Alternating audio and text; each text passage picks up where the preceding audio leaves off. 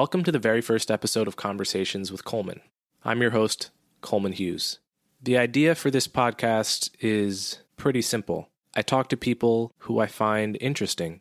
I have five or six really great guests already lined up who I won't spoil now, but in the long run, this podcast is an experiment, and as a result, I need your feedback. If you like the guests I'm getting, let me know. If there's someone you think I should talk to who I might not otherwise think to talk to, let me know. If you like the podcast, you can subscribe to it on YouTube. You can follow my Facebook page so you're alerted when a new episode comes out. And you can follow me on Twitter, where I will post the link to each new episode.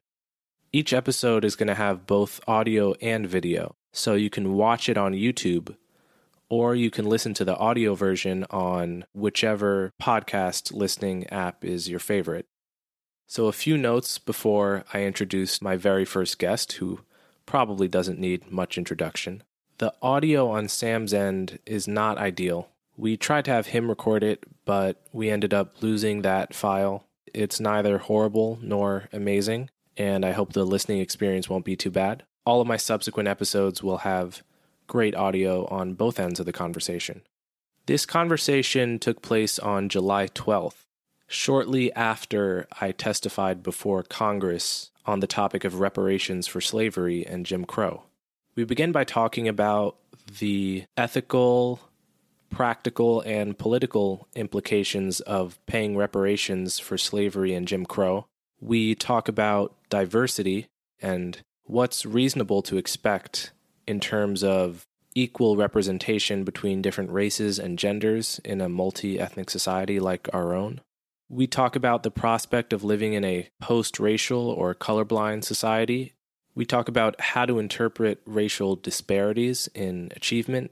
And Sam gives me some advice on how to deal with the future public shamings that I am probably destined to experience.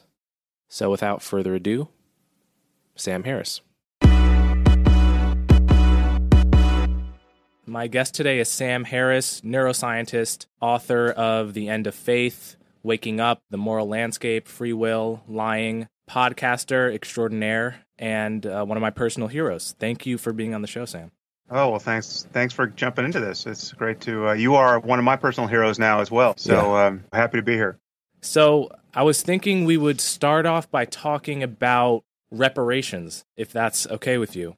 Right. This is a, a, topic that I think is genuinely difficult, uh, about which I don't have a settled opinion. So mm-hmm. I, my, my mind is unusually open on this topic. Yeah, my mind is I think more open than you you would expect it to be. You know, I've I've evolved in my thinking on this issue even in the past 2-3 weeks just having had so much time to think about it, having gotten so much feedback. Obviously, I think my fans will know that I testified before Congress a few weeks ago against reparations. One of eight testifying, you can see the, the video on YouTube, and testifying for reparations for, for Bill H.R. 40 was Ta-Nehisi Coates, Danny Glover, and many others, and, and then it was myself and one other person testifying against. And that went pretty viral. I think that went more viral than anything that I've said or or written. Right. And uh, a lot of the backlash was pretty ugly. It was a public shaming of a degree that I haven't really experienced before. And I want to talk about public shaming in, in general later because you're a veteran of that territory. Yes. But I haven't been shamed. Yeah. Um, I think we should talk about reparations first. And, you know, I think you can go back and, and look at what I said and what I've written about it in Quillette. But I think one mistake I made was, I guess, trying to think about reparations with the logical half of my brain more than the emotional half. Because I think slavery and Jim Crow, for many people, just feel like an open wound. Feels like something as a nation we have not yet gotten closure about. And we can mm. talk about why that is, but that that just is a fact, I think, at this moment. And the goal that I completely share with people who want reparations is to feel like slavery and Jim Crow are somewhat closed wounds, that the scar is healing nicely, so to speak. The question is, how do we get there? And you know, I, w- I want your opinion on this. Do you do you see that as the goal? And If so, do you see reparations as a way to get there? Well, again, with the caveat that I haven't thought a lot about this, uh, I do not have a settled opinion on it. It seems to me that there's a, a fairly straightforward ethical case for it. I mean, there's this obvious injury that you can bound historically in at least to a first approximation, and you can link it up with a fairly obvious debt. I mean, you can you can make some argument about the the amount of wealth that was created, and you we have the history of wealth inequality that followed. It's not nearly as clean as a more contemporaneous injury, like paying reparations for Holocaust survivors in the immediate aftermath of the Holocaust, say, but it still is fairly easy to pinpoint the, the moral problem. I think it's very hard to make a practical case for it. And I, I, think it's impossible at the moment to make a, a compelling political case for it. I mean, just to, to take the immediate concern of the, the next presidential election, you know, my, my gut intuition is that pushing for reparations now among the Democrats is just a guaranteed way to get Trump elected for four more years. I, I think it's a political non starter that's not going to prevent certain Democrats from from attempting it. So even if the at the end of a, a long conversation, I could say I'm for reparations. I'm not for reparations in this election cycle, just because mm. I, I, think it will will guarantee Trump. So that's that's the. Uh, so I think th- those are separable pieces. The ethical case is is pretty clear. It's just the issue you get into is you, that immediately bleeds into the practical case. I mean, who pays and who gets paid, right? Is and and how? Like what what, what are reparations in this case? And what are we actually correcting for? Are we are, are we correcting for the ambient level of racism that still exists to the disadvantage of of African Americans, or are we correcting for identifiable theft for people who are the the descendants of of slaves, you know, and I mean, so there are many people who are black who probably inherit, certainly inherit whatever consequential racism still exists, but they aren't descended from slaves, right? They're immigrants or their, you know, their parents were immigrants. So how you reconcile all of that? I mean, that, that's very difficult. Yeah, so I, I like that you separate this into the ethical conversation and the practical conversation. I think most supporters of reparations limit themselves to the ethical part of the conversation, clearly because they have a better case there. But there have been some, like uh, like the economist Sandy Darity, who have pretty persuasively worked out the practical side as well. He has a plan for how to determine who gets it, and he sort of worked out many of the kinks in mm-hmm. a way that you know at least make makes me feel as someone who still opposes most versions of reparations that I I can't win the argument on the practicalities alone.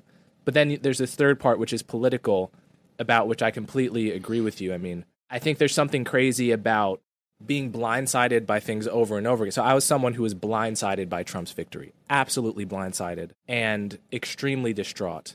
And I think we have to learn the lesson to not do things that are going to get us blindsided again in 2020. I think reparations is clearly one of those things, given how un- unpopular it is.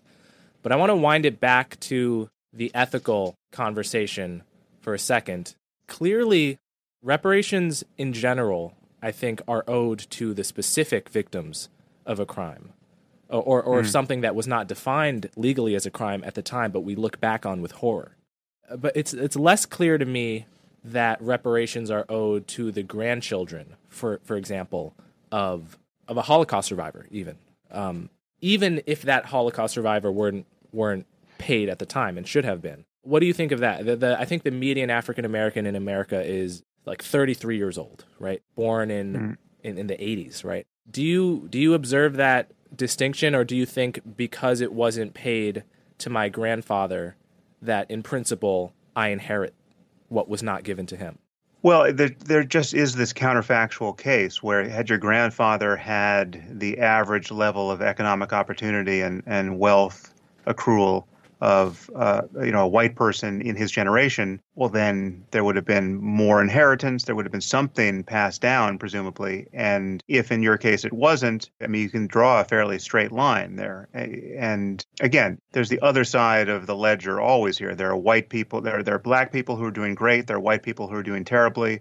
And it because the moment you start talking about reparations, there's a demand to focus on what what problem are you actually trying to solve in the present, right? You know, it's yeah. like if you, you know, should middle class and wealthy African Americans get reparations when you have when you can point to millions of people of you know in other groups who are doing badly, uh, certainly worse off than they are, and if you simply looked long enough, you would find disparities in, in bad luck or you know historical contingencies that accounted for why they were doing badly. I mean, so where there's a there's a uh, an obvious question about where this stops, right? Because it, there's so many groups that have been treated badly. Again, not it, it, the injury is not as salient as slavery and its aftermath, but I mean the Native Americans obviously have a case. What reparations are they owed? And the history of colonialism will volunteer various cases, right? What look we can look at all of our misadventures the world over and ask what is owed to what is owed to Africa for the centuries of pillage there. So there is a, a concern about where it stops, but you you sort of have that concern whenever you try to right any wrong, mm right? So that's not really a, a knockdown argument against doing this. You know, you can't have the, the, the perfect be the enemy of the good here. Mm-hmm but it's it's a hard case for me because the politics creeps in here too because the people who are who are arguing for reparations i mean someone like ta-nehisi coates most of them many of them cer- certainly coates i view as as bad faith actors. They're just not not honest brokers of the ethical principles here. And you get the sense that i mean just imagine the world imagine the day after the fullest payment of reparations that's conceivable right then what happens Coates certainly seems capable of saying, if you think you can buy us off with a check of that size, of any size, you know, you've got another thing coming, right? Like, so the goalpost will move, and then you're left with the question, well, what was what was any of this for, right? If this, if if if the wound of slavery can't be healed mm. with anything as crass as a, you know, whatever it would be, a, a six trillion dollar check, right? Well, then why did we go down this path in the first place? Yeah, there's there's there's a lot there. So I, I want to wind it back to you know you, you the counterfactual. If not for slavery, Jim Crow, black people would have more wealth. That's a very supportable statement, I think. On average, uh, it's clear yeah. that slavery, Jim Crow, especially policies like redlining, had a long term effect on the median black person's wealth, even in 2019. Uh, the question is how much of the wealth gap uh, would be closed if history had gone differently, more fairly. I've read a lot of Thomas Sowell and, and, and been very persuaded that disparities, indeed large disparities, are the norm rather than the exception. And often it's the case that the group that's discriminated against has more wealth than the group that discriminated against it. And the, the mm. with wealth, the example I always give is that you know there's a study from the early 2000s that showed the median Jewish household to have seven times the wealth of, of the median conservative Protestant household. And I think many people aren't sensitive to, uh, many people, I think, naively assume that in the counterfactual, everything would be the same. But that aside, I, I think it's, it's clearly true that black people would have more wealth than they do now if history had gone differently. The reason that I don't think of this in terms of the counterfactual so much is because I think it's kind of beside the point. So, for instance, if we're going to start doing counterfactual thinking, then we kind of have to do counterfactual thinking across the board. And that then you you get led to very repugnant conclusions very quickly. For example, where would I be if not for slavery, quote unquote hypothetically, right? Mm. I would have been born in West Africa rather than in New Jersey, right? Does that mean slavery was good for me? No, I mean eh, that, that's just the wrong way to think about it, in my view. Right. right. Because it's just, besides being a kind of icky way of reasoning, I, am not sure it's a very useful way of reasoning. Well, presumably you, w- you, wouldn't even exist. I mean, almost nobody could say that everything would be the same except they would have been born uh, in another country, right? Right. But um, you know, turning to this point, which is one I, I really agree with, and one that John McWhorter McWhorter made as well, is uh, the goalposts are constantly shifting on the way we tell the narrative of what America has done to try to make up for slavery. When we right. instituted affirmative action, which is still ongoing, giving black people a leg up in college admissions, diversity and inclusion programs in various sectors of the labor market. If you're a minority business owner, there are set aside programs that will allocate government contracts specifically for people like you. All of this is in the spirit of making up for the past, even though it's sometimes, you know, we've, we've sort of had to shift the rationale to diversity, perhaps because people are uncomfortable with making the case for reparations. But even Ta-Nehisi has written in The Atlantic that the diversity rationale doesn't make that much sense to him for affirmative action. Really, what makes sense is the the redress for history rationale. Mm-hmm. And you know, the reason I uh, you know I, I've kind of gotten away from the counterfactual way of thinking, and also the reason why I tend to not think anymore in terms of comparisons to other examples of reparations is because I, I guess I'm less concerned with the principles involved and more more more concerned with getting to a place where this feels like a closed wound for people. And I, yeah. I think of the analogy of a person who has experienced some terrible trauma, sometimes you know, often in childhood. I know people who experienced a terrible trauma in, in childhood and really reconciled w- with it to the point where they're not thinking about it all the time. They've really gone through what it takes to get past it. And then I know other people who experienced a trauma and as elderly people still talk about it almost every day, interpret their entire lives through through the lens of this trauma that happened to them and clearly have gotten no closure about it whatsoever. And the difference between the first person and the second person, it seems to me, isn't so much about what the world did or did not give them, but much more about the way they reframed their own history. So I think yeah. that whatever you know reparations means, and people are very quick to say it's not just a paycheck; it's much more. Other people will say it is a paycheck. So there's a way in which reparations is talked about, kind of like uh, I think of the analogy of the briefcase from Pulp Fiction, where you never get to see what's right. in it, but right. it's right. amazing yeah. and it's the best thing.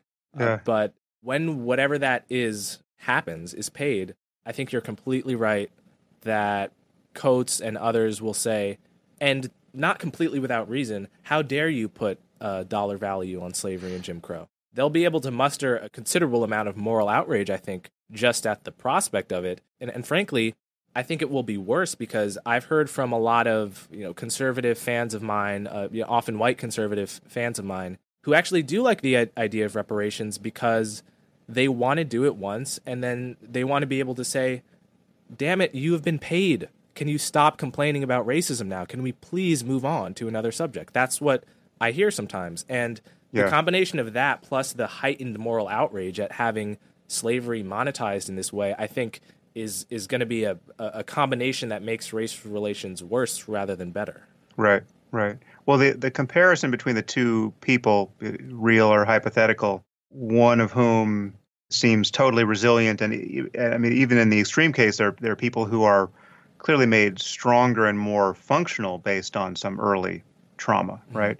And then there, there are people who, as you say, whose, whose lives are just diminished by it up until their dying day. You can draw that analogy to groups and to, and to perhaps whole cultures.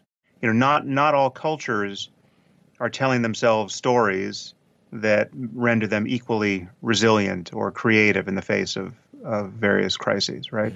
Now, this is just a kind of generic statement, which virtually has to be true. I mean, it's practically a tautology. If culture is doing anything to help or harm people in terms of how they function, and we have different cultures that are not running precisely the same software, well, then you're going to see differences in that respect.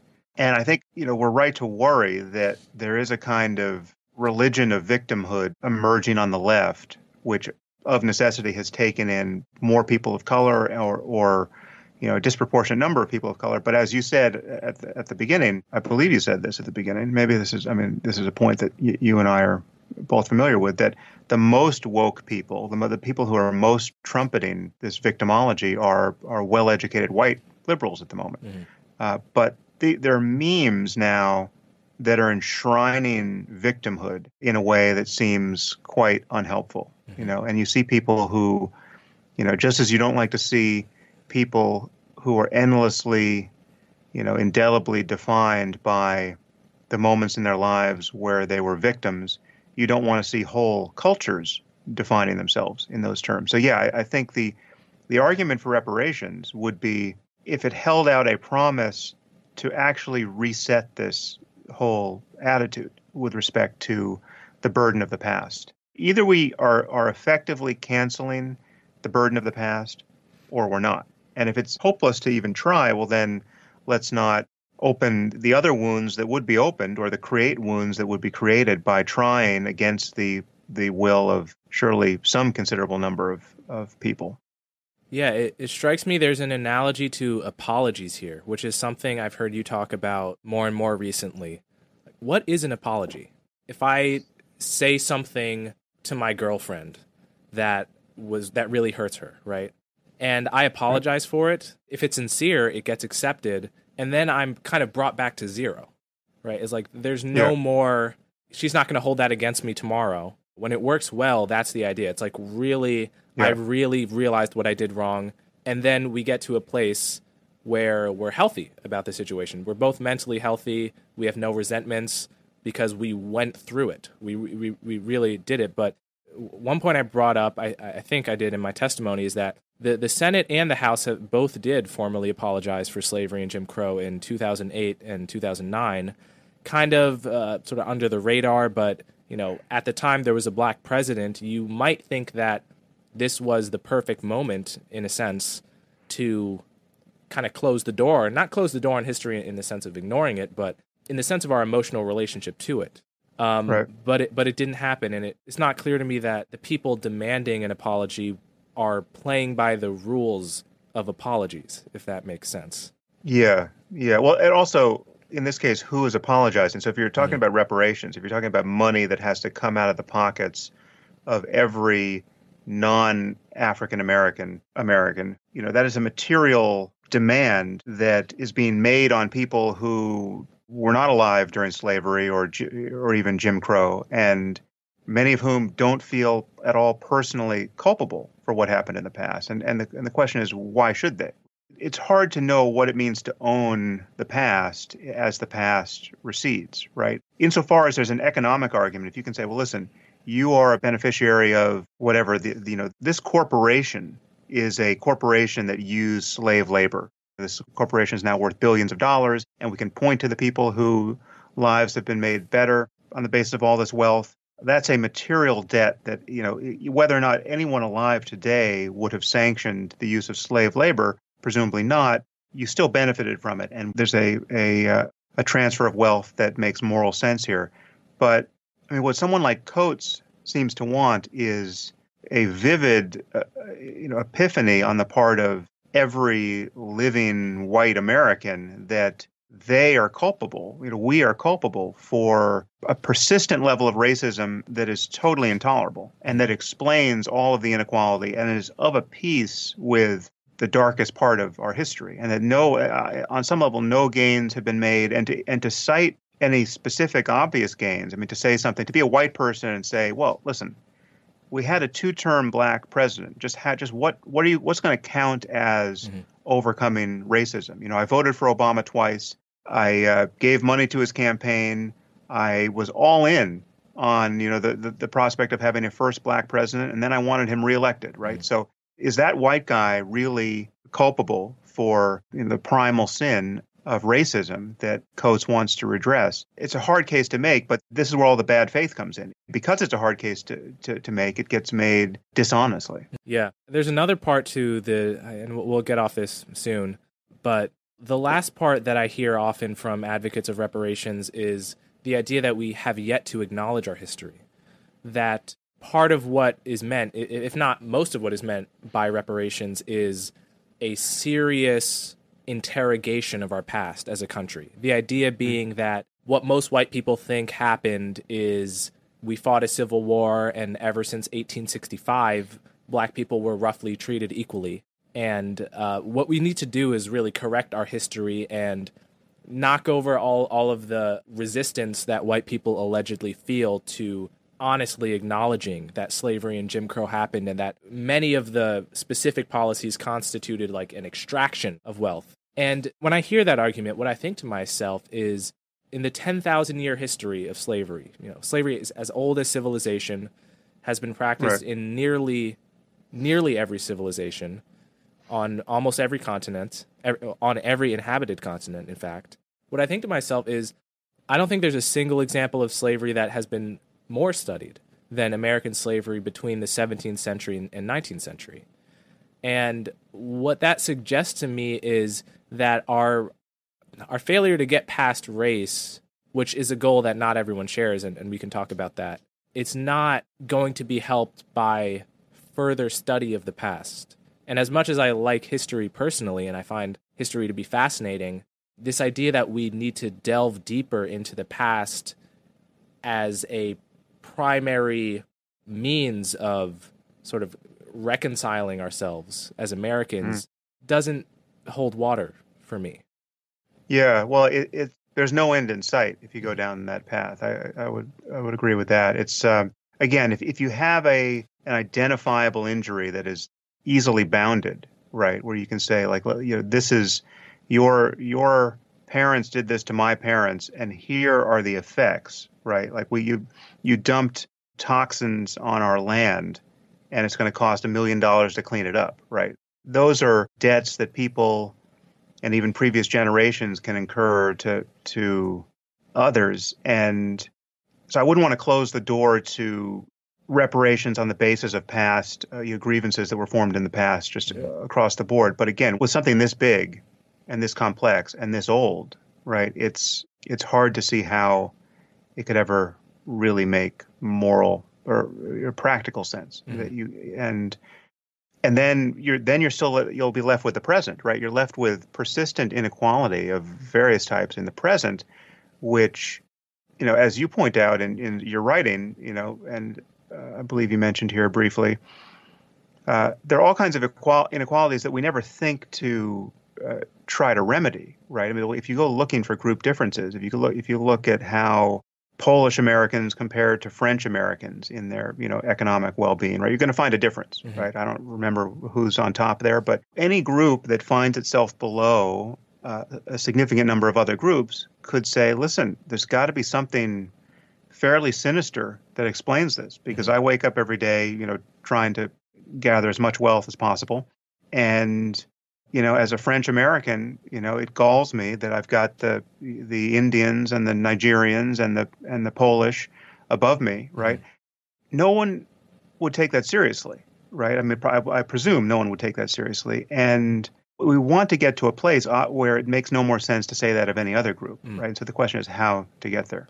I was going to bring this up uh, later, but let, us do it now. So I think uh, I, I coined this term, I think, in my mind at least, racial gapology which is mm-hmm. just the study of right. racial gaps. And on the left, this takes the form of studying wealth gaps between blacks and whites, etc. Um, on, on the right, uh, this sometimes takes the form of studying IQ gaps between races, for example. And my sense is that all of that research, the whole category of taking one group to another, comparing some outcome, is something we should become less interested in. Well, the thing is, the, the crucial thing, and this is this is what was so frustrating when I touch this topic mm-hmm. uh, on my podcast, you are guaranteed to find these differences. Like there's just no way. It would be an absolute miracle if you could segment the human population based on identifiable groups, you know, that differ with respect to the the you know genealogy and therefore the you know, the genetic uh, character of their ancestors. I mean, you have, you have you literally have human populations that lived apart significantly for thousands and thousands of years. Mm-hmm. So they're going to differ genetically, and then you have the differences of culture layered on top of that, mm-hmm. right? So you have different groups. Take you know to to be non-inflammatory. Take the Norwegians and the the Japanese, right, or the Norwegians and the the Italians, right? you can look at people and tell that they, you know, didn't come from Norway or didn't come from Japan, right? Mm-hmm. These people are different, and they have different cultures, they have different languages. It would be an absolute miracle if everything we cared about were at the same mean level in those groups. Yeah. Right. So we know we're going to find difference. And and so to make to, to say that the mere discovery of, of difference is a sign of, of ethical pathology or, or, or that it need be politically catastrophic or problematic. Mm-hmm. I mean that's just that's just sets you up for an endless round of conflict. I mean, there's just there's we will never uh, get beyond this. So the question is, what what is a status quo that is that is actually okay, right? Mm-hmm. And and and how do we actually identify real problems? Yeah. So I feel like there, I, I agree. I agree with that completely. And I've even seen data showing IQ differences between different white ethnic groups. You know, if you, you they did tests in the military and you found huge gaps sometimes between mm. Irish and Poles and whatnot. And um, you know, none of this stuff is intrinsically interesting to me. I, I don't think it is to you either. I mean, the whole the, what was interesting about that whole debacle was I don't know that you even mentioned IQ and race for 15 years in your career, right? And then no, no. Yeah. some people yeah. were painting you as quote unquote obsessed with the topic. And so I, I think there I agree with you that these these data at the moment are very inflammatory. At least some of them are. And there are two approaches to that, that that you might want to take to that. You might say, well, we have to persuade people to understand that these differences will exist so that if they see them they you know they won't have they'll they won't have this aggressive emotional reaction i agree with that perspective but at the same time i think i think we should also persuade people and journalists and people who have platforms to talk less about racial differences and that it goes for IQ and it goes for wealth. I'm talking about scholars right. on both sides of the political spectrum here because as you noted there there's a 21 cent on on the dollar household income gap between white Americans of Russian descent and white Americans of French descent. If that were publicized in the New York Times, if we talked about that constantly, it could be possible that people that strongly identify with those ethnic roots, the French might think, well, what the hell is going on here? Like now I feel I'm implicated. I feel the Russians are implicated. I'm going to try to find the source of, of this disparity. And you have all of the social fabric, tears in the social fabric that are happening between blacks and whites now happening, you know, between French and Russians. And that seems to me like only downside, right? And no one's looking for quotas.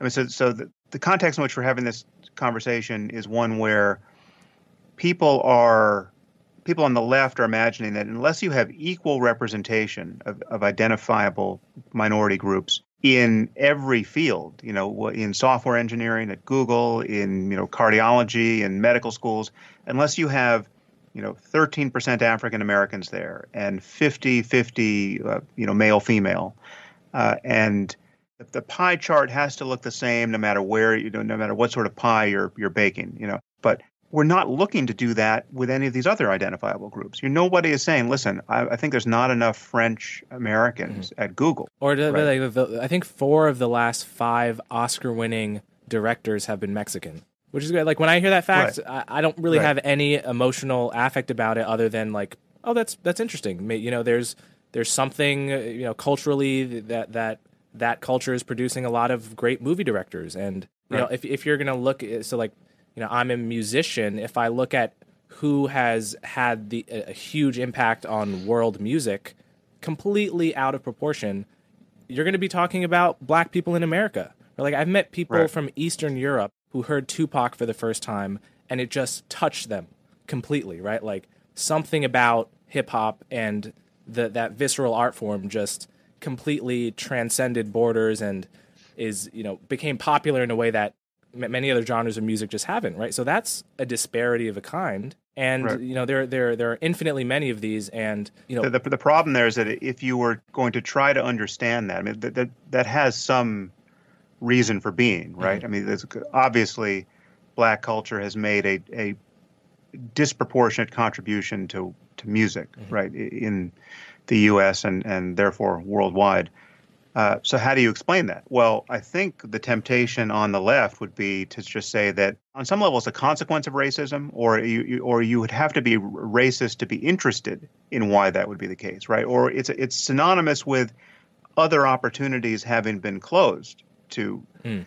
African Americans. And there may be some truth to that, and there may be some truth to that in with respect to any minority group that has a disproportionate level of success in one area. But I'm, I'm, I'm struck by your comment that many people don't think we w- should want to get to a post-racial society mm-hmm. because that seems to me to be the only uh, firm ground here. That Yeah. we, I mean, the, the only the only harbor we're going to find ethically and politically is to eventually get to a place where the color of a person's skin is deeply uninteresting. I mean, no more interesting than the color of their hair, Mm. right? So, like, it's just no one's saying, "Well, listen, I, I don't, I don't think there are enough blonde people at Google, right, or working in in uh, STEM fields now." It's just no one would think that to ask the question, and if you, it just it actually could be true that if you if you um, compared the proportion of blonde people or redheaded people, it'd be easier to do in society with their representation in any specific field, you'd find some anomaly. You'd find some, you'd find over and under representation, and presumably you could you could tell some victimhood narrative around that, um, or some um, something which would seem politically problematic. Just as no one would, I would presume, no one would be tempted to do that today, right? Mhm. It would it would, it would have to seem just as fatuous. I mean, if we if we actually arrive at the future, I think we we want to live in, it will seem just as fatuous to do that with respect to skin color or the the, the ancestry of one's parents or anything else. Yeah, so I want to come back to the post racial point in a moment, but uh, very briefly, I think people tell very convenient post hoc stories about why black people are so successful at music, for example. It's not that the music industry wasn't racist. The music industry was absolutely racist. The Right. NBA was racist before black people got to it. It was it, it was far more a story, in my opinion, of black people not being denied on the basis of undeniable skill. If you're talking about musical achievement, there's just like the racism could not. It was met with so much opposition in the form of talent that it became Yeah. obvious to people. You know, it's a matter Yeah. of human capital. Rather, I I think people tell tell stories that are very convenient to preserve, have have their cake and eat it too. To celebrate black people where black people have achieved far more than almost any other ethnicity, and preserve the narrative that racism is is you know ever present and or somehow racism is still the cause of both success and failure. I think that's I I don't read history in that way, but I want to come back to this point of uh, post-racial or, or colorblind, because these two words, it seems to me, right now are they're under attack. They've been under attack for for decades. They um, they really need a kind of PR campaign. It seems to me because they have a terrible image right now. Like you know, Bernie Sanders a few months ago said something like, you know, at this point we should be looking at a politician's policies and uh, you know skills rather than their skin color. Which to me, if you if you disagree with that statement, I you know I almost we, we I almost don't even know what to think of Yeah. you know you, yeah. like but but 50 years ago he would have been lauded as progressive because he was essentially quoting Martin Luther King right. what happened in 2019 is that he was mocked the next night by Stephen Colbert, right? Hardly like a pink hair Right. SJW that. type, right? Like Yeah. He was mocked for being an old white guy s- expressing this colorblind colorblind ethic. And Yeah. I think that, that the fact that that's the point we've come to that to say something like I try to treat people, you know, not on the basis of skin but on the content of character immediately marks you as naive. It's like you don't get it. That that is crazy to me because most of the arguments against colorblindness are either complete caricatures or straw men or just non sequiturs. So like th- there's the notion that colorblindness is a way of ignoring racial injustice. For example, this is something that gets said. Something like I am black, I will be treated as if I'm black. I will be treated in a different way. Therefore, you can't ask me to be colorblind. You can't ask me to view my race as a trivial part of my identity because other people won't.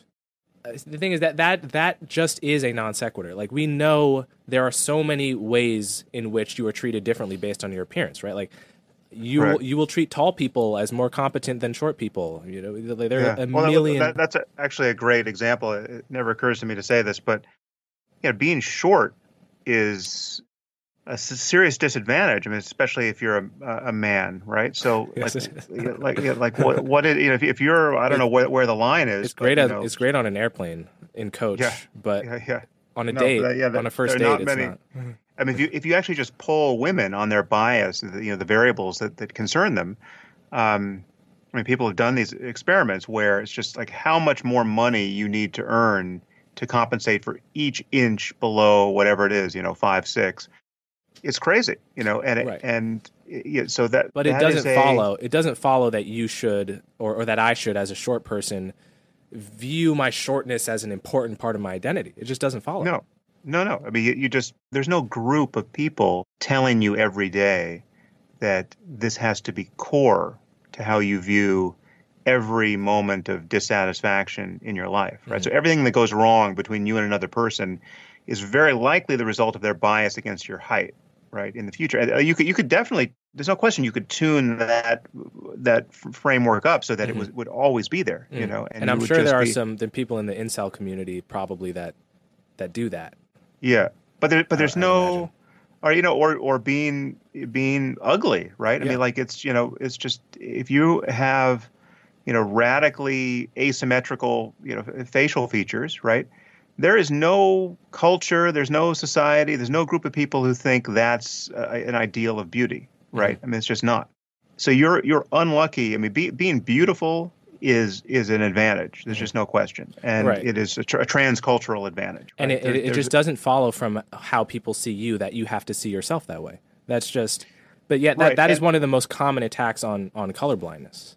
and and there's no group that is militating that you you need to to frame everything w- but with respect to this variable Mhm. right? So and there could be. I mean you could easily imagine people getting together saying listen this is this has been intolerable. This has been this i've been a victim of this my whole life and uh, there are millions of people like me and we need you know we need to deal with this right?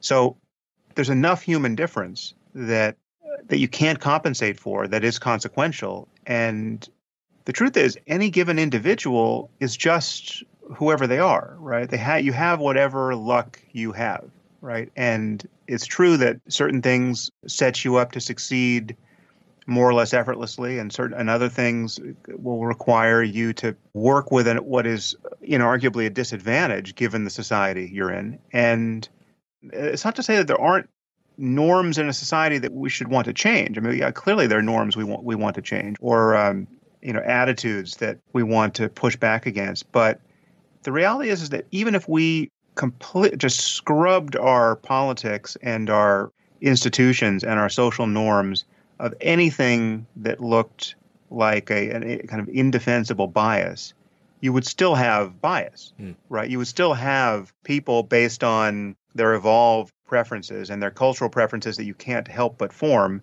who are more attracted to some people than other people, right? And so then, the, then so that that's already an inequality that's just you could you could complain about. You'll you would still have you'll have a bell curve of talents over any conceivable talent, right? Whether you can quantify it or not, you're just going to you'll recognize that some people are better at at certain things than others. Again, I was speaking about individuals.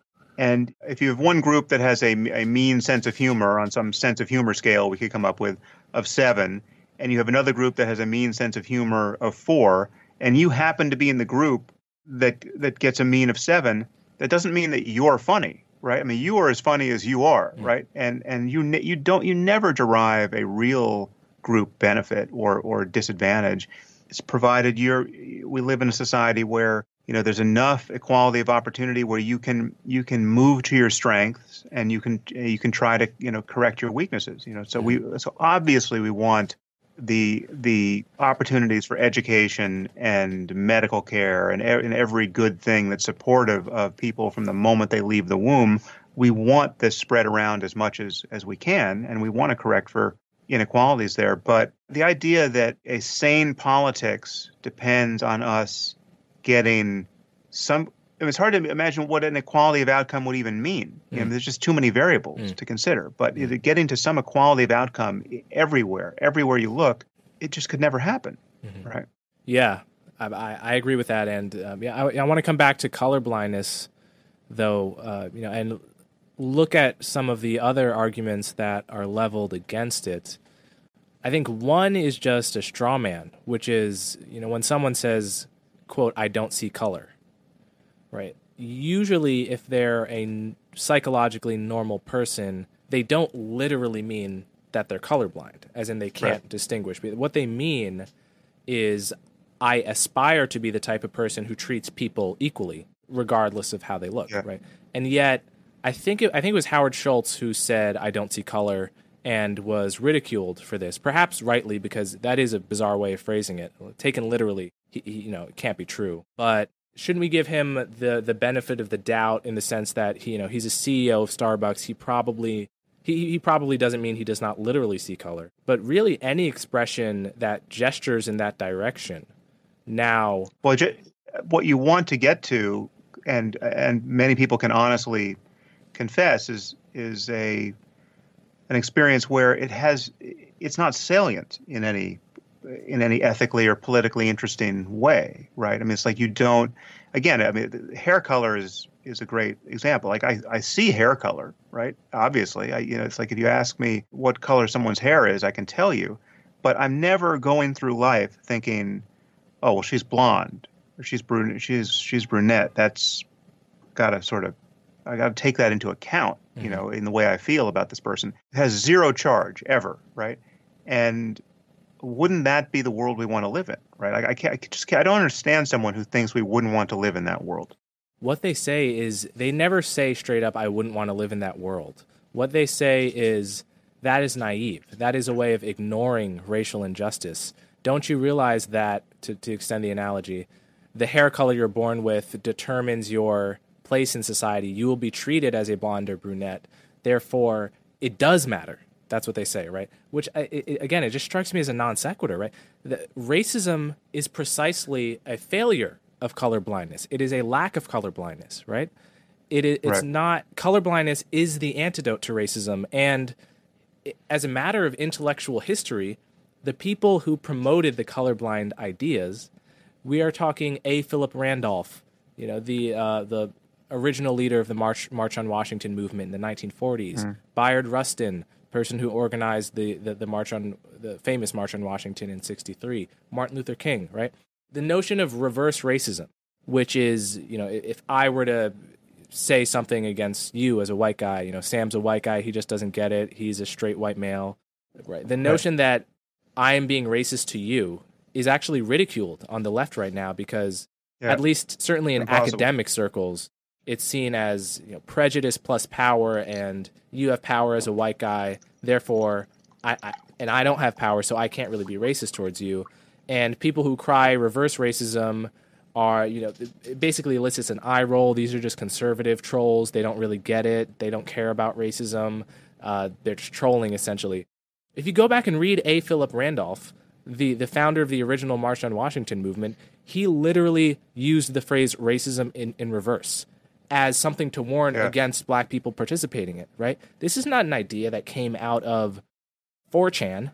That's kind of how it's portrayed right now, but it's just not true as a matter of intellectual history. And I think that people try to retell history in a way or, or conveniently ignore certain things so as to make their case seem more plausible today. Yeah, and uh, you know, I, I think this is another example where history is not helpful. I mean, I, the the etymology of a phrase or the history of its usage shouldn't constrain us in the present, right? I mean, so like take take the the shibboleth on the left and in African American circles that the most clueless thing you can say in response to a charge of racism is wait a minute, some of my best friends are black. Like that is that's not only not exculpatory, that is just you are you have doubly condemned yourself to even think that should get you off the hot seat, right?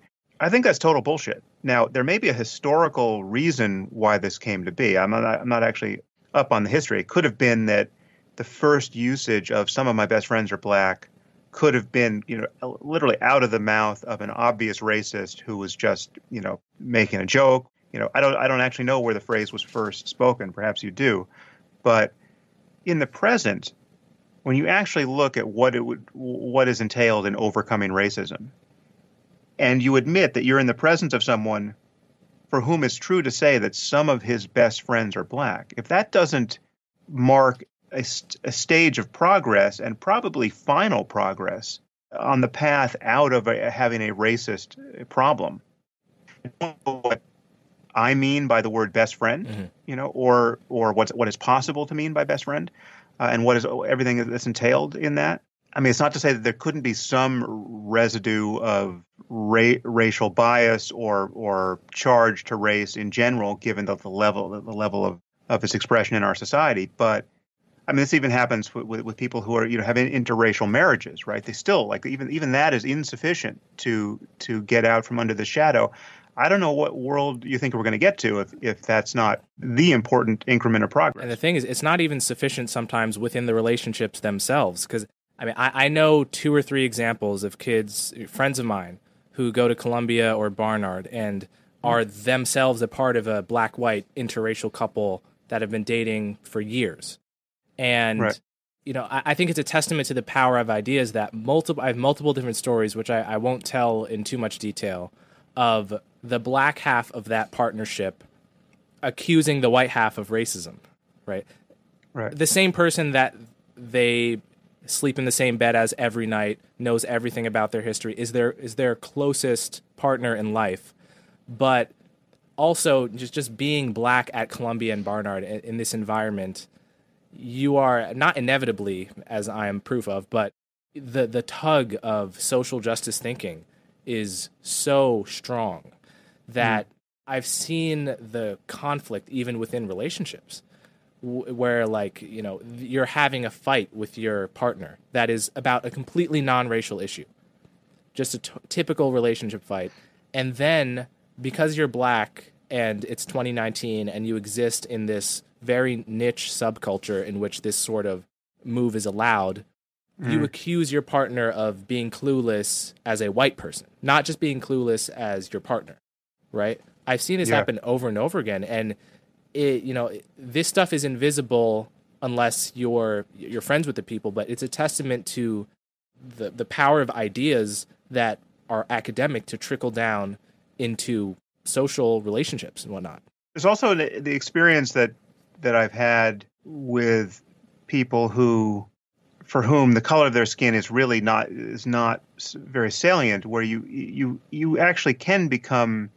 colorblind to a degree that that you know does prop up Howard Schultz a little bit. Like I, I mean, I'm, i was always struck when I hang out with Ayaan Hirsi Ali. Right, she is black, but I mean she's Somali, mm-hmm. but she did not have any of the African American experience. Right, I mean she just came from Somalia to Europe, and now she's in America. But mm-hmm. you know, it's just like she's from another planet when you're talking about these issues, and I mean, I, this, this, is a conversation I haven't had with her. I'm sure she has some of the the black experience, whatever that is, even though it's completely unsupported on her own side. You know, just as she moves through life. Mm-hmm. But I mean, it is very easy to forget the color of her skin around her because she seems to have forgotten the mm-hmm. color of her skin. I mean, that, so there, there's a post-racial mm-hmm. experience you have with her, mm-hmm. which which um, you know, represents a, a, fairly bright line to me of, of just what what is possible and, and and why that couldn't be possible by the millions. I, you know, I, I don't know. I've seen that attitude replicated with many black immigrant friends of mine. Uh, I have two pretty close friends uh, from Jamaica, very very dark skinned. Right. Uh, one of them, Camille Foster, has a great podcast called The Fifth Column. yeah, I highly recommend. Um, he actually does not identify as black and it's so right. interesting translating. He must get some pain over over that. He gets a lot of pain. I mean, he articulates, yeah. he defends that position as well as it could possibly be defended, and he is one of the sanest people that I know. So you know, yeah. people you know coming from an Amer- a context uh, like a you know descended from slavery context. The context I learned about the African American experience was more reminiscent of the way black Americans tend to rather than black immigrants. The first time I heard that, I thought, "Oh god, he just he just doesn't get it. He doesn't get what it is here, what race is here." And then I have an I had another Jamaican friend, uh, Desiree Campbell, who does great YouTube videos, who essentially had the same exact perspective and I'm thinking there is something in the in the water here, the culture, how we talk about race that is pathological and we don't even realize how, how pathological it is until we see what's possible uh, from an outside perspective. I, have the analogous experience uh, with Judaism, mm. right? I mean, it's, it's, a slightly different thing, but the um, because it's not quite as visible. Although I'm always amazed that I can be vis- visibly uh, picked out as Jewish. Uh, like I, I, have, I've had this experience several times where um, occasionally Orthodox Jews will you know, show up in a Starbucks, whatever, to just you know find a convert. And I mean, literally, they'll pick me out of you know a crowd of you know there's like 30 white people. The guy will just walk, make a beeline to my table, right? So, so uh, it is visible in some sense, but um, you know, I feel totally unimplicated in in anti-Sem- I mean, anti-Semitism is a thing, right? It's clearly a, a problem of some order. Um, I have been the target of it, at least online. I've noticed, you know, p- people attacking me as a Jew.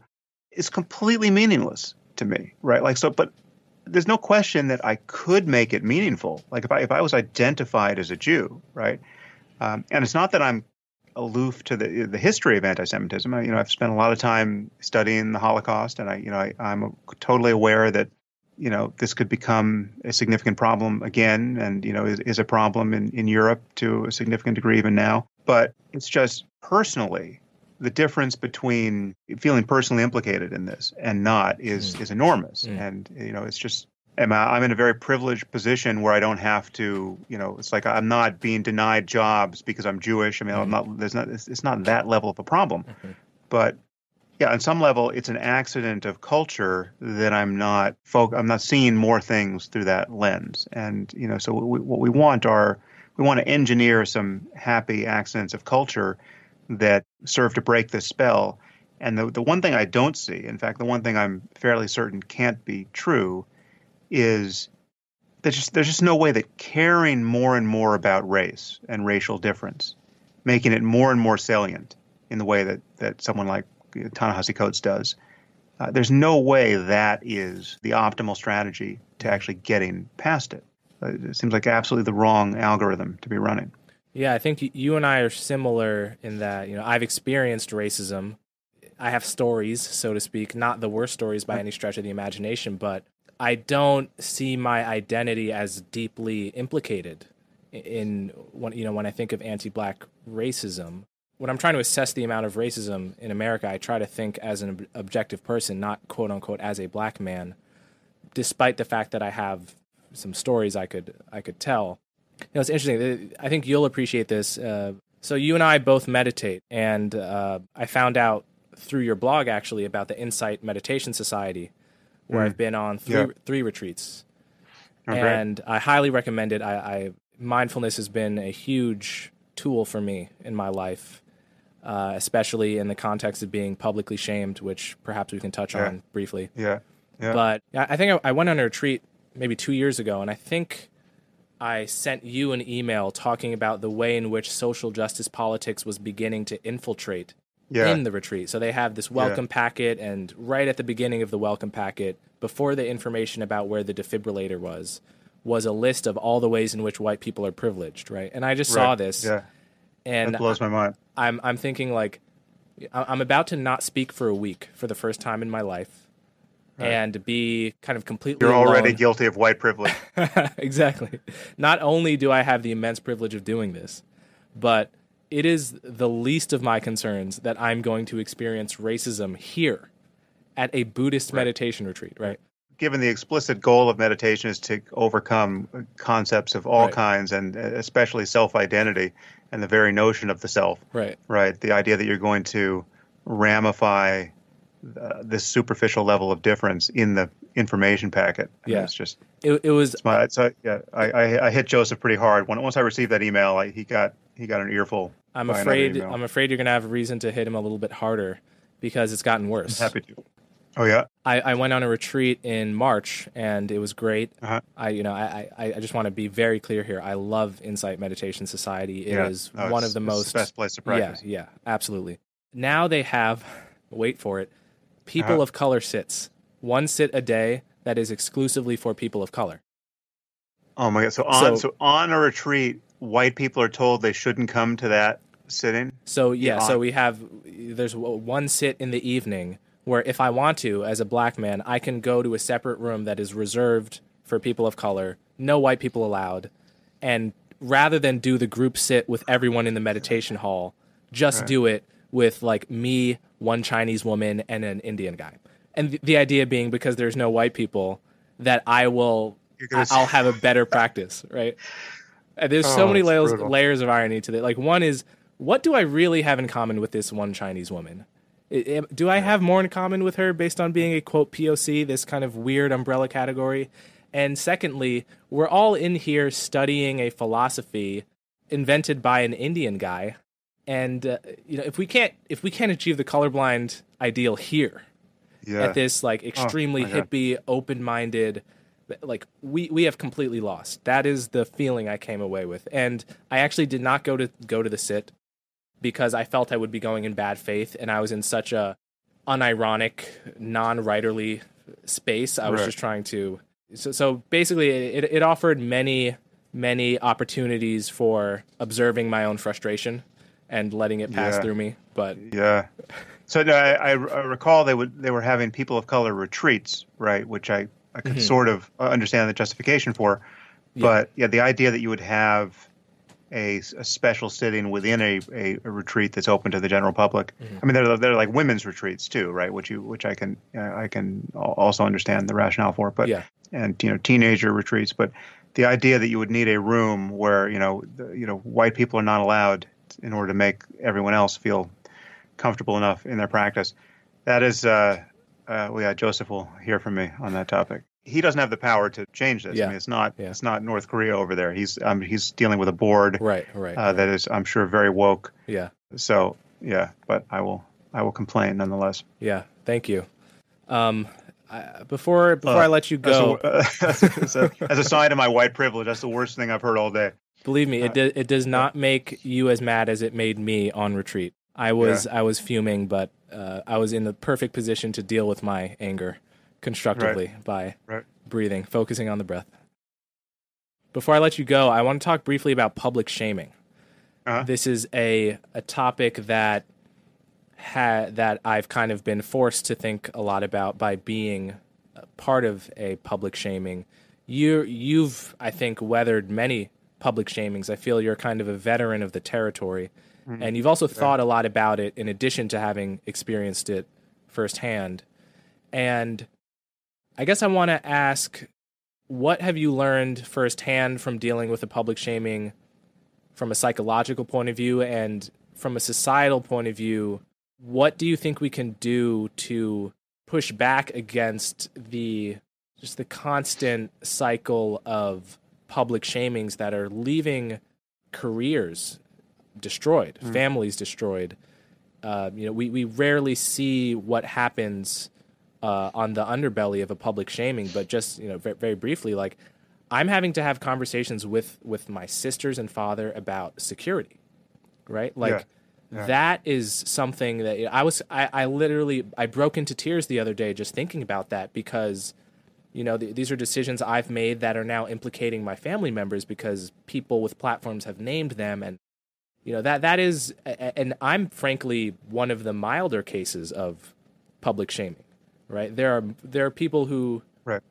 who have gotten it far worse so uh so I put that to you Yeah, well, there there are many pieces to it. Um, I mean, what so the security piece is is separable because it's not necessarily the result of public shaming, although Mm. that could be you know part of it. I mean, Mm. just as you're as you become more visible, you'll attract all kinds of unwanted attention, and that just that comes with the territory. I mean, and there are intelligent moves you can make to to mitigate that. But you know, I mean, some of the more troubling attention you could get might not be ideological at all. It just might be, you know, from crazy people, right? Someone who's infatuated with you or somebody who thinks you're sending the messages or whatever. And, so, and that's just, you know, every person who has a significant public profile has some level of that going on. And that's, you know, that's just a, it can be a problem, but it's, it's definitely separable from the kind of mob like, you know, scapegoating and, and shaming we're seeing, especially on social media you know, I, I've stepped I've stepped back from. I never used Facebook or uh, really any other platform ap- uh, apart from just kind of uh, as, as a marketing tool. You know, I just I, I'll post if I you know I released an episode of my podcast today. We posted it. I assume we posted on Facebook, but you know I never see what's happening on Facebook. But I actually use Twitter, and I and I used to kind of get into the weeds with you know what was coming back at me. And I would certainly notice when somebody with a blue check mark would dishonestly, you know, circulate something that was designed to to smear me or and I've pulled back like 98% from Twitter at this point. I mean, occasionally I, am using it more and more the way I've always used Facebook. I mean, it's just I push something out there. Occasionally, I'll I mean, I look at my feed. I look at the people who I'm following just to see, you know, what articles they're recommending, and you know, it, it does kind of curate my my news diet to some degree. But I see much less of what's coming back at me. I mean, you know, like you know, I've really cut it by a factor of probably almost a hundred.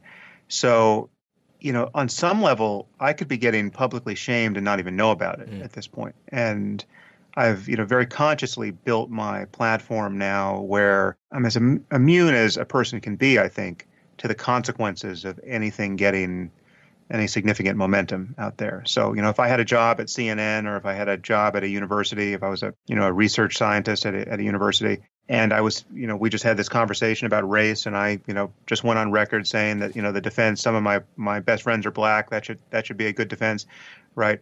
Who knows what's going to happen with that, right? Someone's going to someone someone will re-edit this podcast to make it even sound worse, mm. right? I mean, they they do that with my podcast. I'm actually, you know, for the most part, I mean, I, you know, I don't you know, who knows how bad it could get. I mean, we're now getting into the area of deep fakes where, you know, you're, you're going to have a video of you saying things you absolutely never said, and, you know, a million people could believe it. But I'm at a point now where I basically feel beyond caring about any of that stuff. And so I would re- I'd recommend you doing whatever you need to do to get to that place hmm. because mm. psychologically it's a much happier place to be. Now, there's a spot on the on this map of immunity to this kind of thing that I, I, think you don't want to occupy, which is a kind of I mean, it's possible to build your own echo chamber such that you're only hearing from your fans and you're you're getting captured by your fans, right? So you're you you, you become. I mean, there are people who I see this happen to. I mean, these are like someone like Candace Owens, right? I don't I don't know Candace for significant stretches of time. She can seem totally reasonable then you catch her on some other topic like global warming, and she can seem, you know, quite deranged. Mm-hmm. And uh, no doubt, there's a lot she said that I'm unaware of, but she seems to me to be someone who is very effectively building a, an echo chamber for herself where there's no feedback that's going to prove valid enough so that she's going to course correct on the basis of it, right? And there, it's almost like a it's a fairly Trumpian exercise where it's like like once you've you, there's a certain subset of fans that you care about and it's and those are the only ones you care about you're never going to hear when you're actually doing things that are in a larger context obviously idiotic or wrong or unethical or so I'm very conscious in how I relate to my own audience. I mean, now speaking specifically about uh, like my podcast audience, of having kind of trained my audience to care about my being coherent and ethical and honest and my being disposed to reconcile apparent contradictions in things I've said or, or done, if that ever happens. So I, I, I feel like I have an audience that is not, that is actually very quick to push back against me. I like I, I really don't have an echo chamber of an audience, you know, and I and I consciously go against my audience mm when I feel like there's any significant subset of them that are, is wrong on a topic. Like when I discovered some percentage of my audience supported Trump, you know, that didn't cause me to shut up about Trump. That caused me to, you know, go harder against against him. And uh, so I so I so I think the thing you don't want to do is is decide all right I'm just going to listen to feedback I like mm. right you can't get into that spot and it's it's easy to do that in in this kind of forum because you'll just select for it especially if you become and the other thing I, I certainly wouldn't want to see happen to you is you know you shouldn't be someone who just focuses on you know this particular culture war issue. I mean, you have, you have such a, a wide range of interests and and such an obvious skill set that you know if any of this matters, you're, you're going to get to a place where you've said everything you have to say about race, and you know you're just not going to. There's other things to talk about, right? Mm-hmm. So it's going to, it's going to come up not once a week or once an episode. It's going to come up once a year, mm-hmm. right, or once every five years. Uh, it's sort of like it's sort of what's happened to me on the topic of really atheism. You know, just the, the conflict between religion and science. I mean, you know, at a certain point that was my thing, and then it was kind of a side, you know, light on, you know, focusing uniquely on Islam right? And I still have those things to say for the most part. My, my opinions haven't changed. The world hasn't fundamentally changed, but I have said more or less everything I can think to say on those mm-hmm. topics.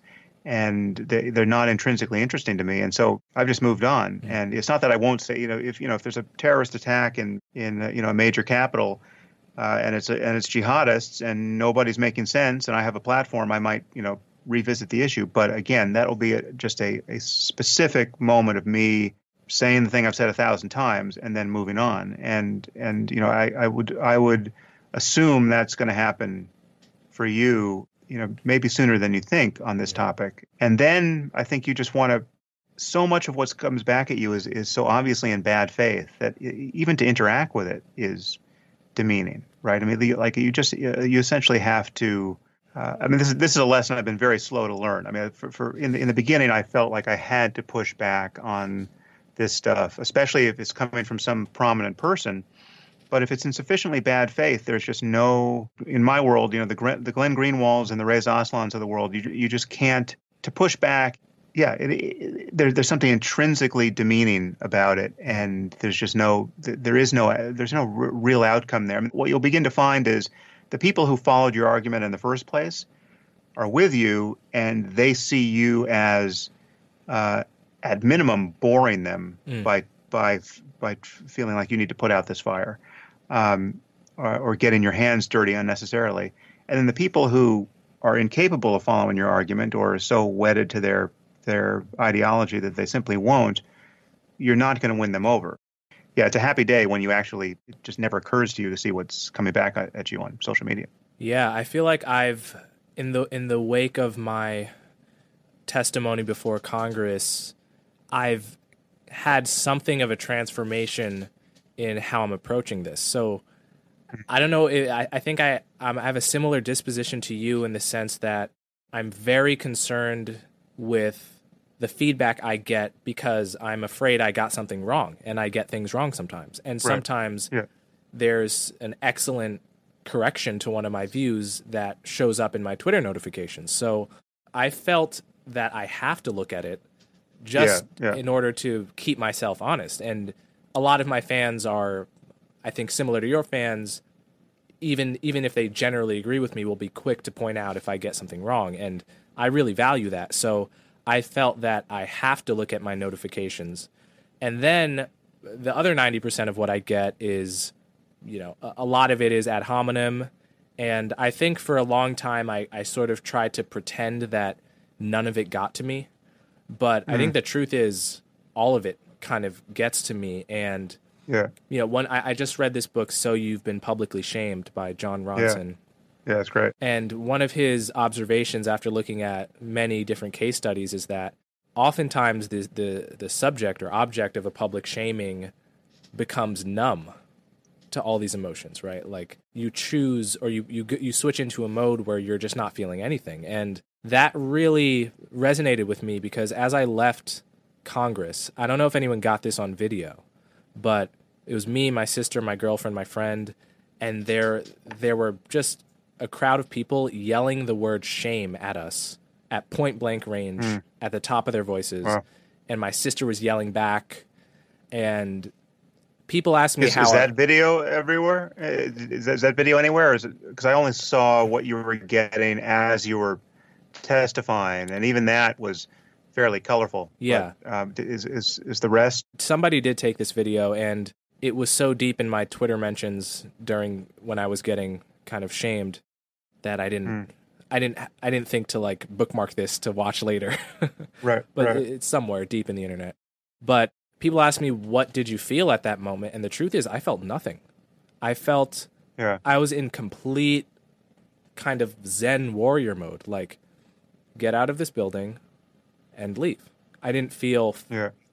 fear or shame or any, it was just nothing. And I think a lot of my reaction to the public to, to, to the public shaming has been of that character, and it's been at the same time as I've sort sort of started to allow myself to feel normal human emotions about being the object mm. of a public shaming campaign. I've in the past ten days been off of Twitter almost completely, and right well, I go on once a day for maybe three minutes just to see if the algorithm yeah, has pushed yeah. up any great articles, and then I'm that's it. And yeah, yeah, that, that's kind of like me. Yeah. Well, and I understand. You know, there's definitely a time to pay attention to what's coming back at you just on the on the off chance that some you know error is being found and mm-hmm. and uh, like actually this this happened to me recently. I you probably followed the uh, the Andy Ngo uh, you know Antifa uh, drama where he was he was attacked by Antifa, mm-hmm.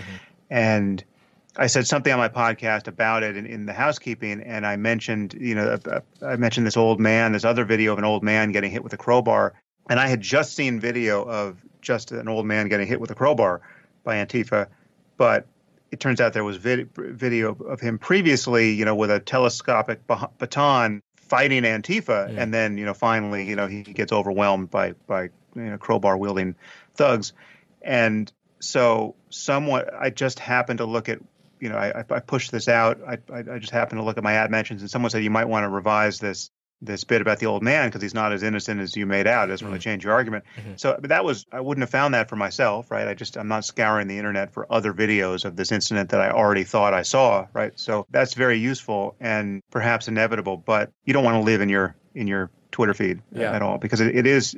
I mean, the other thing is you can clean it up by you you can decide to only hear from people who are following you mm-hmm. and have a confirmed email address and who you know don't have a Twitter egg bio photo. I mean, you, you, you can you can check a few of those boxes and that cleans it up immensely mm-hmm. you know but it is just it's toxic to be thinking about what other people think of you mm-hmm. all the time right so it's like and so if you can just live your life so as to not be continually reminded of this uh, you know chatter about you that's got to be better unless oh, yeah. you you know unless there there really is an opportunity to, to course correct because you've taken a position that was ill considered or I mean that's the other thing with about you know you being publicly shamed if you haven't done something even remotely shameful, in fact, if your actual impulses are ethical and born of your concern for you know real problems in this world, it's like there's no place for it to land. You know, it's like it's like for me in my criticism of Islam, me spelling out the linkage between specific doctrines and and you know jihadism, and me worrying about this in the aftermath of a terrorist attack. Right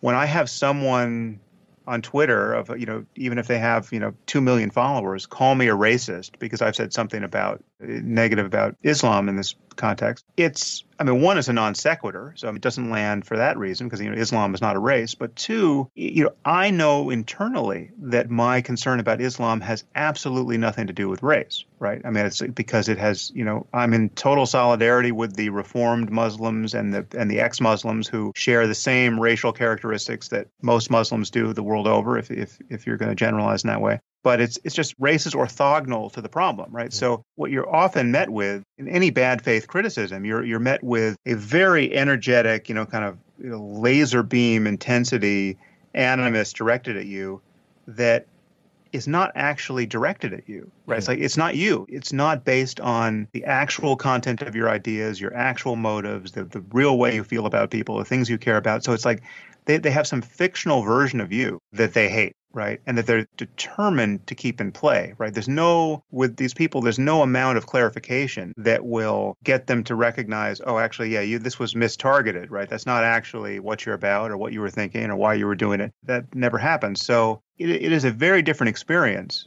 than actually doing something wrong, mm. you know, that you internally feel is wrong uh, or for the wrong reason, and then having that same spotlight shined on it. And yeah. that's, um, I mean, honestly, that's an experience I've, I, I haven't had, you know, so like I've had, I guess we should, this is the first time I've even thought about this, but we should probably differentiate public shaming that has no place to land because, you know, the, the, the shamee recognizes that it's totally unwarranted and then public shaming that really does, you know, you you you, you did something wrong, you mm-hmm. you did something that's either you know actually is humiliating or embarrassing or for which you feel like the need to apologize and you know people hate you for it and they're not accepting your apology mm-hmm. that, that's a very different world to be in I want to go back briefly to a point you made about the Andy Ngo affair in Portland recently.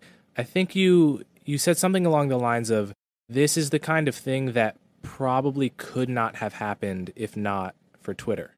Right? Like the whole right like yeah, people like wouldn't have known. Yeah. yeah. people yeah. would not have known necessarily who Andy Ngo was. They wouldn't, you know, the, the whole, the whole thing. And, and it, one of the things that I'm also rethinking is my relationship to not just consuming Twitter, but to consuming daily news in general.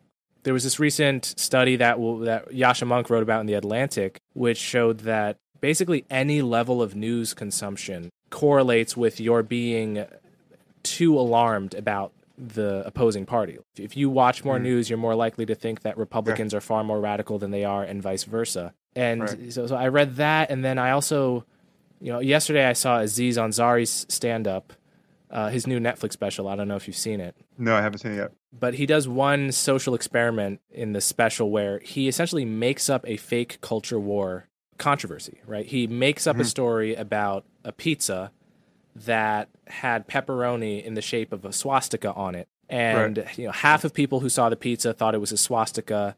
The other half of people thought it just looked like a normal pizza pie. And he asked people in the audience, "Do you guys remember this story?" It was in the New York Times and Washington Post. Clap if you think it looked like a swastika. Some people clap. Clap if you think it looked like a normal pizza. Other people clapped. He even said, "Oh, you, you just clapped. You don't think it looked like a swastika, sir?" And he said, "Yeah, no, I rem- I remember that. You know, I don't think it, I think it's just you know a bunch of PC garbage. You know." And he yeah. he just and then he reveals that he completely made the story up Right. And it it shocked me because you know I'm someone who consumes a lot of news not because I love it intrinsically, but because I feel I should be informed, and I'm questioning yeah. the degree to which my being informed. I'm I'm questioning the consequences of news consumption. Essentially, what do you think about that? Yeah, yeah, I'm going through a similar reevaluation on my side too because I, I, I mean one there's just there's so much to keep up with and if you're reading a lot of news every day. It's, it's in zero sum contest with everything else you want to be reading, right? You're, Just you're no longer reading books. I, I was noticing that it was getting harder to read books. Same. Uh, yeah. Because I just re- was reading so many articles, and you know, I, I, felt a personal and professional commitment to just at least surveying all the news that day. Like I would, I would turn every page in the New York Times just to, to make sure I had at least seen all the headlines. I'm not doing that so much anymore because it's, it's a little bit like we've sort of lost the weekly magazine as a as a framework through which to get news. But it used to be that you could read, you know, Time magazine, magazine once a week, and be fairly sure that if a story was was significant, it would survive a, a weekly news cycle, right? And I'm kind of resetting with that. You know, like it's like if this if this thing is going to is actually big, it's going to be around in a few days. People are still going to be talking about it in a few days. Unfortunately, that's not quite true with, with Trump because he's there's like there's like no atrocity large enough to, to survive a, a 48 hour news cycle because uh, he's going to do something else. But yeah, it's I, I can see. I mean that, that, that's a surprising result that that Yascha tweeted about, but uh, it doesn't really surprise me. But yeah, there's a linear relationship between being informed journalistically, i.e., reading the news, and misconceiving the level of radicalization of the other party. You know, it's depressing, but it doesn't surprise me. Yeah, well, on that depressing note, I'm going to let you go. Thank you so much, Sam, for being I'll my first news. guest yeah. here at uh, Conversations with Coleman, and uh, I hope to have oh, you pleasure. back. Yeah. Well, I'll, I'll, come back. We'll talk about the philosophy of mind or something that oh, oh, yeah. uh, truly beyond identity. Excellent.